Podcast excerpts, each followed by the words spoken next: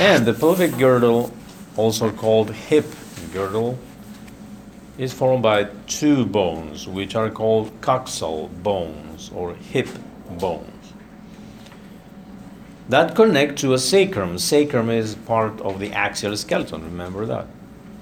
But these two coxal bones or hip bones are connected to the sacrum.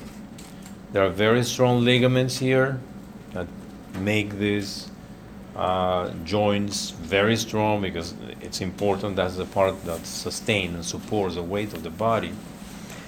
And at the same time, these two coxal bones provide space for pelvic organs.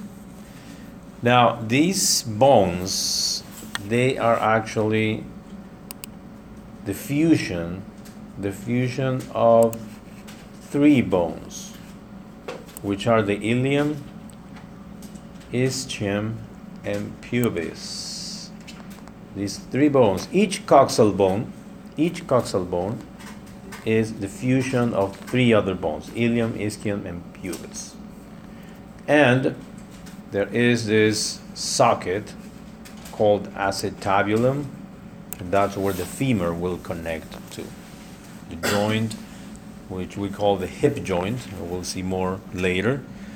It's in between the femur, the head of the femur, and the acetabulum that is in the pelvic bone or coxal bone.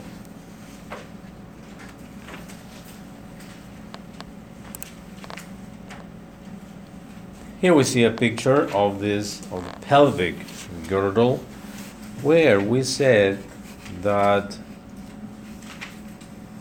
coxal bone will be all this. And here connects to the sacrum. So all that is one coxal bone. And there are two, right and left. They are the fusion of three bones: ilium, ischium, and pubis. We don't get to see the three bones individually. In the skeleton, you see all of them fused.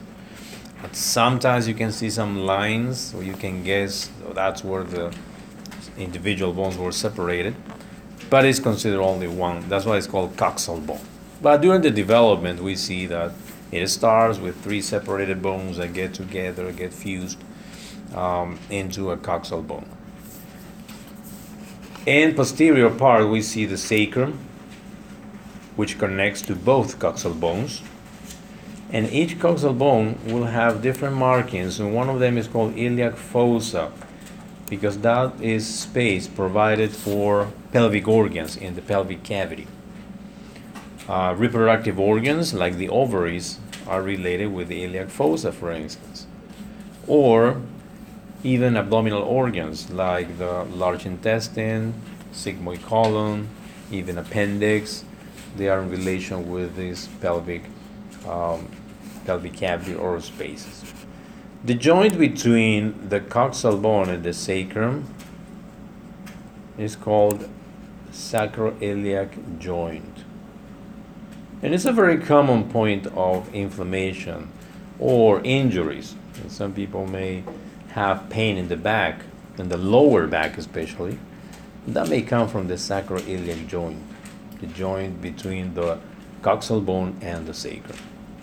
Well, we see other markings in other pictures. So these are the bones, the three bones, individual bones: ilium, ischium, and pubis.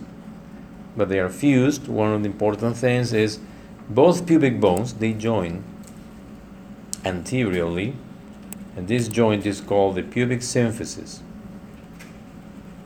which contains a fibrocartilage. We give this as example of fibrocartilage when we did tissues.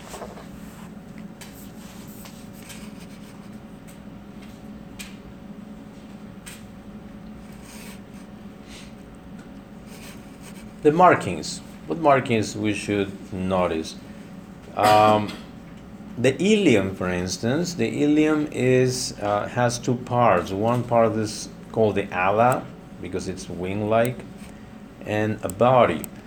And in the body, they have these markings called iliac crests, which is just the superior margin of this bone.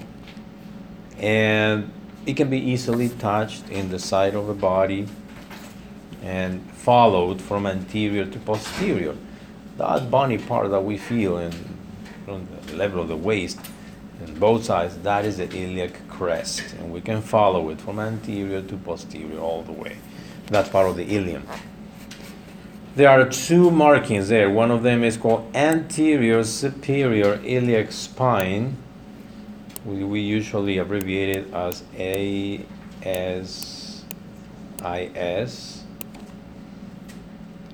and posterior superior iliac spine. The ASIS, or anterior superior iliac spine, is, as the name says, anterior, and if you follow the iliac crest anteriorly, you will find a little bump anteriorly, and that's usually very ticklish in some people.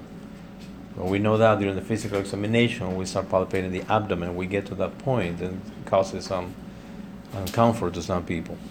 But that is an important marking, especially, as I said, for the physical examination. It's important to note that, and some people have this very clearly, since they don't have much subcutaneous tissue, you can see that and feel it easily.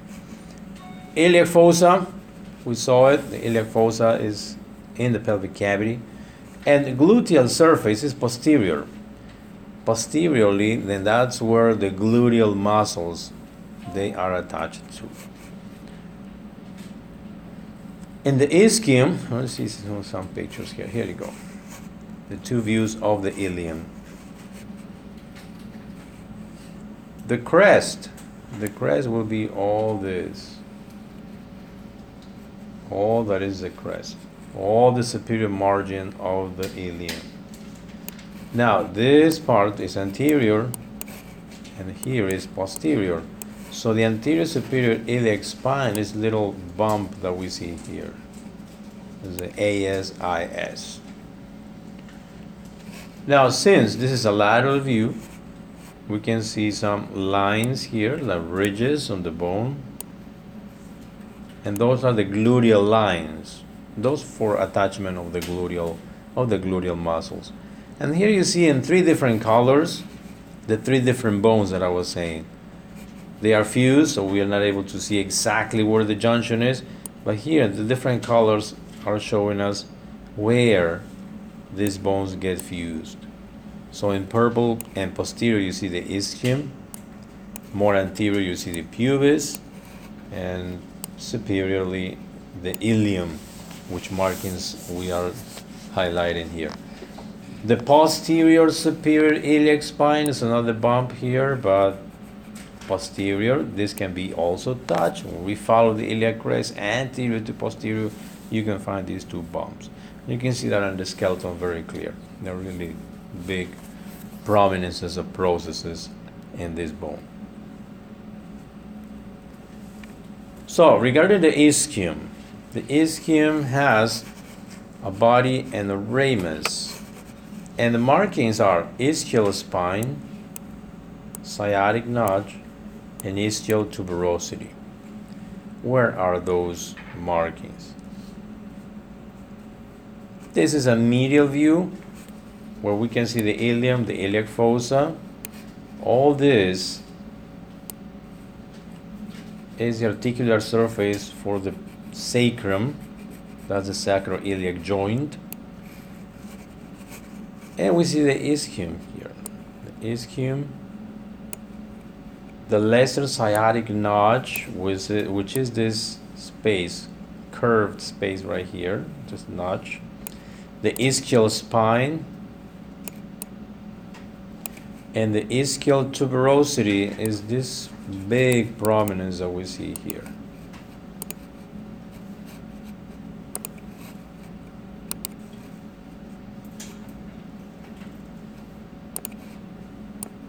Let me go to the other view so we can see, and it's marked here.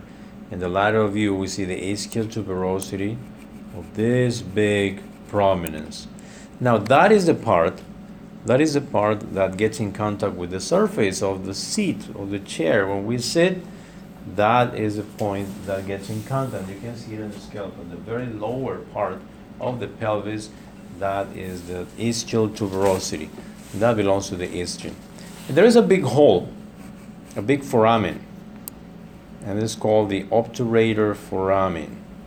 The obturator foramen was right above this ischial tuberosity.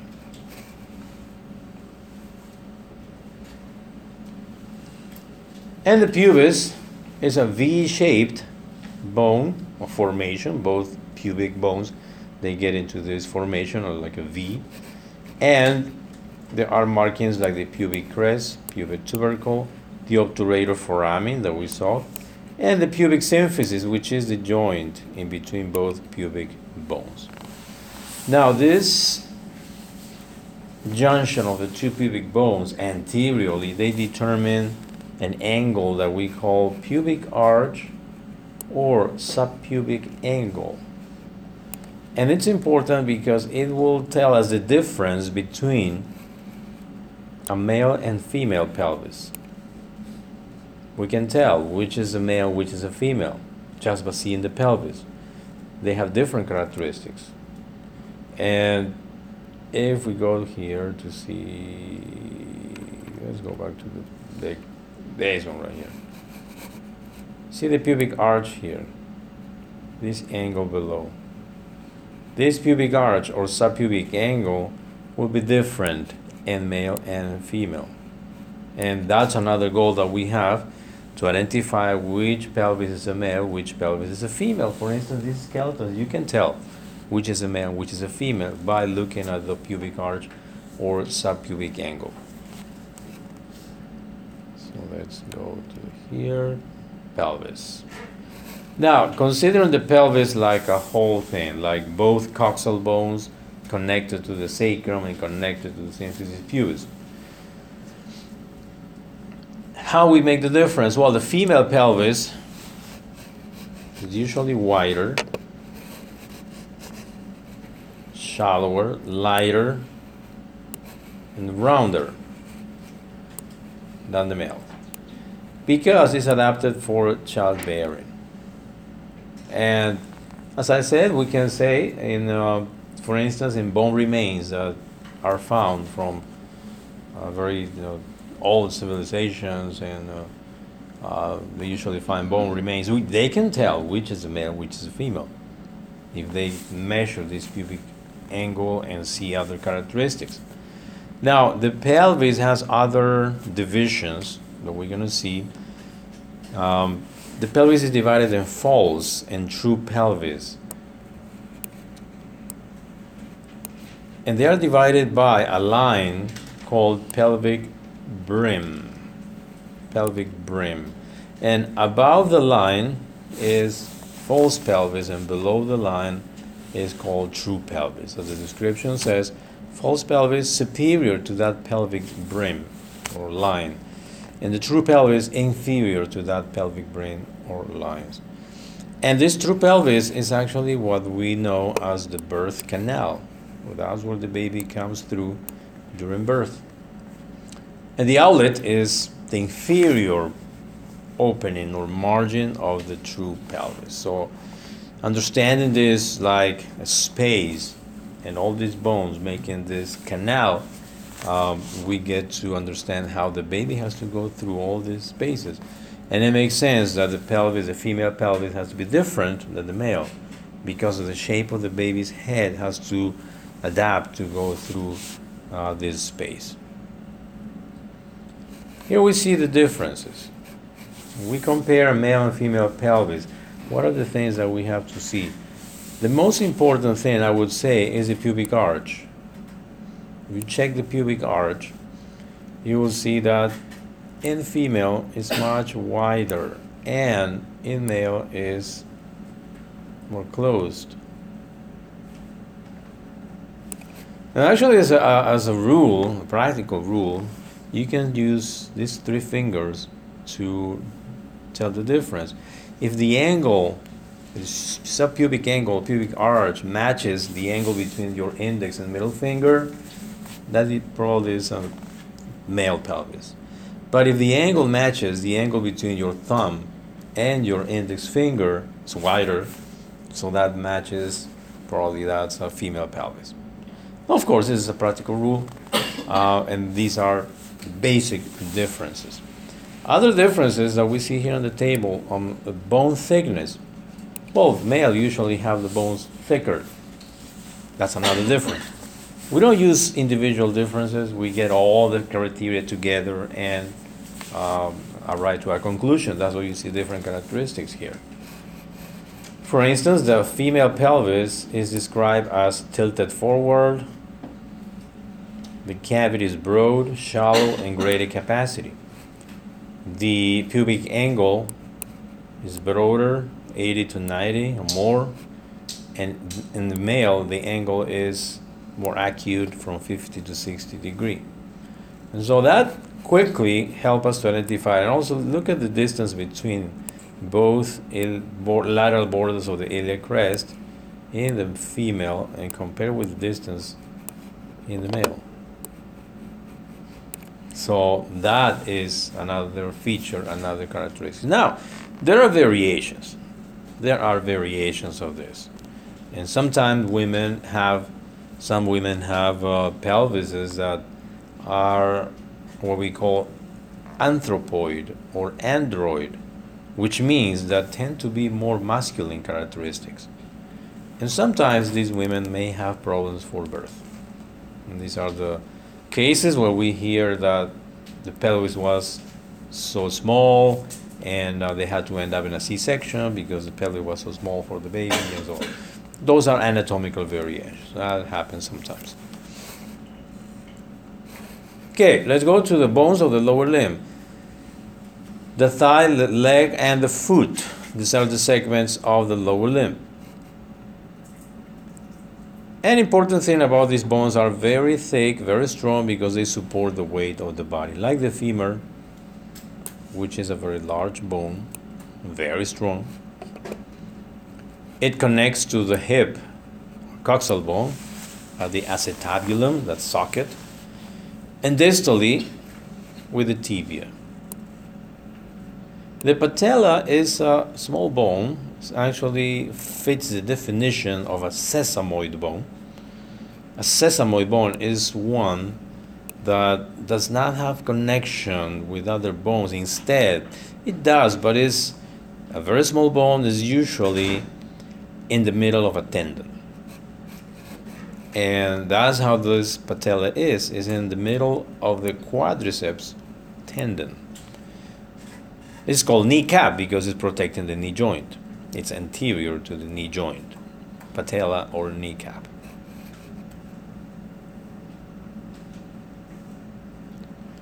And the bone features of the thigh or femur are seen here. Let's go and check the picture and highlight some of these markings. The head of the femur, this round epiphysis, that is the one that connects to acetabulum of the hip bone. Right below, we have the neck, which is very clear in the femur. It's a technical neck. But then we have two prominences, two processes. One of them, and notice the orientation, this is posterior and this is anterior view. If we see it from the back, posterior, we can see two prominences, the greater trochanter and the lesser trochanter, which is more medial. In the anterior view, we see the greater trochanter and the lesser trochanter. The greater trochanter is that bony prominence that we feel in the beginning of our thigh. If you touch your iliac crest in the border and then keep going down, you will find muscles. But then quickly you will find a bony prominence here. That is the femur, that is the greater trochanter of the femur. So usually when you lay down on the floor and the side of your body, it gets at some point very uncomfortable because you feel that the greater trochanter is in contact with the floor. And that is part of the femur. Very important marking because that's where the gluteal muscles will attach, all the muscles of the gluteal region. So these two, greater trochanter and lesser trochanter, are two markings in the proximal epiphysis of the femur. Right under, we have in the posterior aspect a ridge or line that is called the linea aspera, and that's for insertion of muscles also. Anteriorly, the surface is very smooth. Then we get to the distal epiphysis of the femur, where we can describe two condyles, the medial condyle and the lateral condyle and medial condyle. What are the condyles? The condyles are these round processes that in the femur are the articular connection for the knee joint, the lateral and medial condyle, which can be seen from posterior aspect better. On top of each condyle, there's a little bump or little prominence, and they are known as the medial and lateral epicondyle. Here we see lateral epicondyle on top of the lateral condyle, and the medial epicondyle on top of the medial condyle. The name epicondyle means above the condyle. It's a little prominence, a little bony prominence there. Again, it's for attachment of muscles in the thigh. And in the distal epiphysis, we can also find the surface, and this is anterior, the surface for the patella, which is called the patellar surface.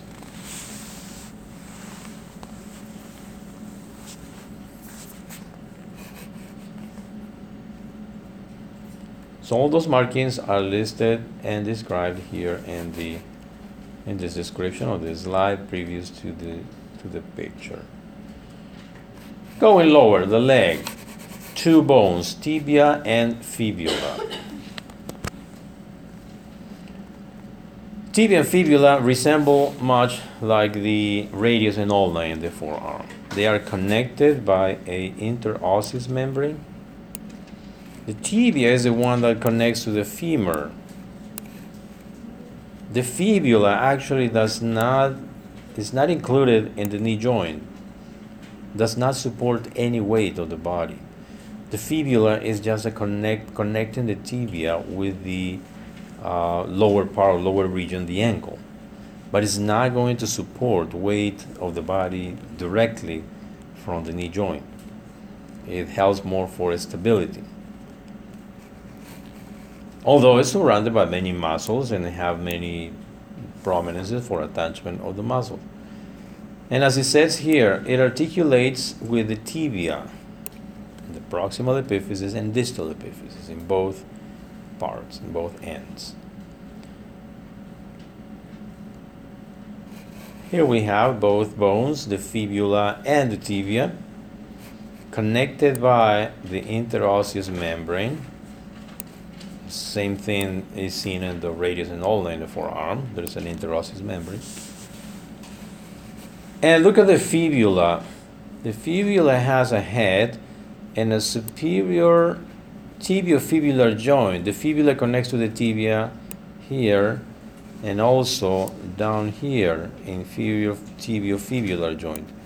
And the knee joint is up here, so the femur goes up here. Femur connects to the tibia, but does not connect to the fibula. The fibula does not participate in the knee joint.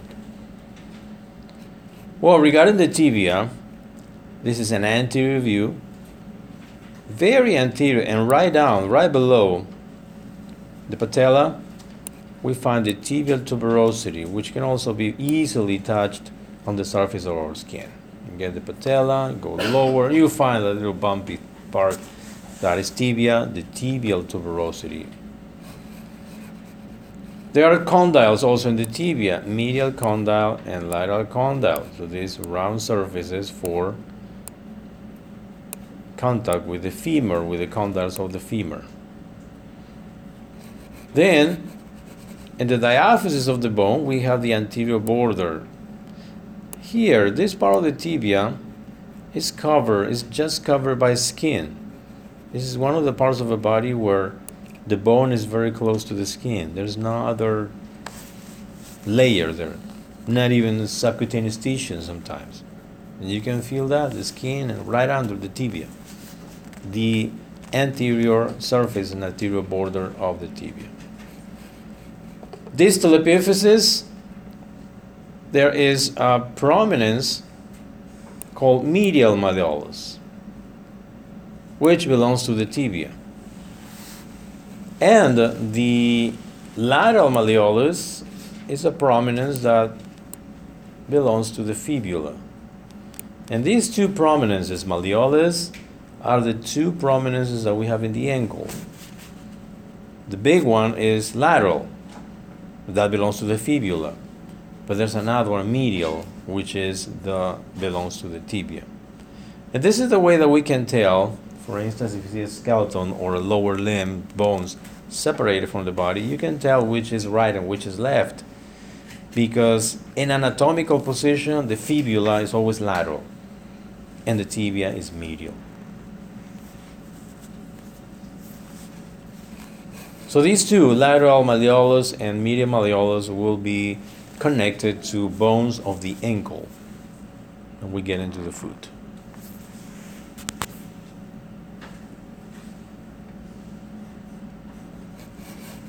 In the foot, we have the same picture as in the hand, because in the hand we mentioned carpal bones or carpus region, metacarpal, and phalanges. In this case, it's called tarsus. Instead of carpal, tarsal. Instead of metacarpal, metatarsal. So in the tarsus, we have 7 bones from posterior half.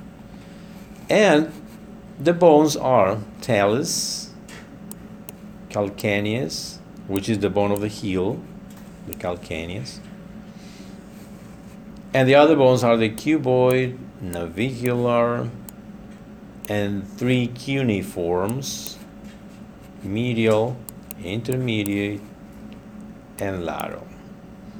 This is better seen in a picture.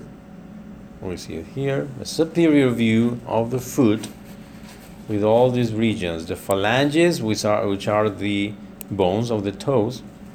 Metatarsals, remember in the hand, the metacarpals were the bones of the palm of the hand. Well, these are the bones of the plant. They're also named as 1, 2, 3, 4, and 5, starting with the big toe. And also in phalanges, we see the same pattern that we saw in the hand. There are 3 distal, middle, and proximal phalanx, except the first, which only has 2, distal and proximal. And here we have the bones of the tarsal bones, labeled. Calcaneus, which is the bone of the heel. The talus is the one that connects to the tibia, provides articular surface for the tibia. And then we see all the other bones. The navicular is medial. Then the cuboid is lateral. And the 3 cuneiforms are in a row, lateral, intermediate, and medial. Those are the bones of the tarsal region or tarsus.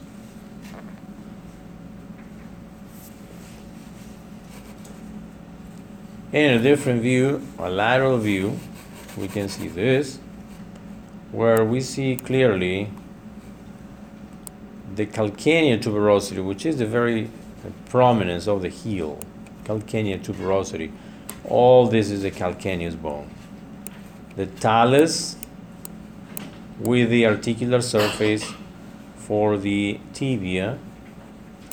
And more anteriorly, we see the navicular and the medial cuneiform, which is, as the name says, medial. This is a lateral view where we see the talus has another articular surface here lateral for the fibula. So the talus is the one that participates in connection with the tibia and fibula at the level of the ankle joint.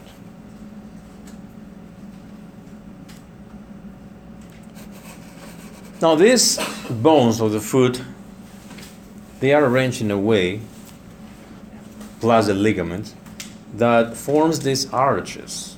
These arches that are very important to allow our foot to distribute the weight of the body properly and allow the weight to be handled in a in a good way. These three arches are lateral, longitudinal, and transverse. These arches are maintained by the joints and by ligaments. They are very strong ligaments. And as we can see here, the medial, longitudinal in blue, because it's between the calcaneal tuberosity and the first metatarsal. Then the lateral longitudinal arch is between the calcaneal tuberosity and the fifth metatarsal. And the transverse. And the transverse goes in another direction from medial to lateral. If you see models and people that do artificial devices, prostheses, for people that got the lower limbs amputated, for instance, there are some models or designs about the foot that consider these arches, because that's the way that the body of the weight is distributed. And there are 3 points, as I was saying. One of them is the calcaneal tuberosity. The other one is medial in the first metatarsal. And the other one is lateral in the fifth metatarsal. With just 3 points, and people can design artificial feet, and they're allowed walking and based on the anatomy of the foot. Okay, questions, comments?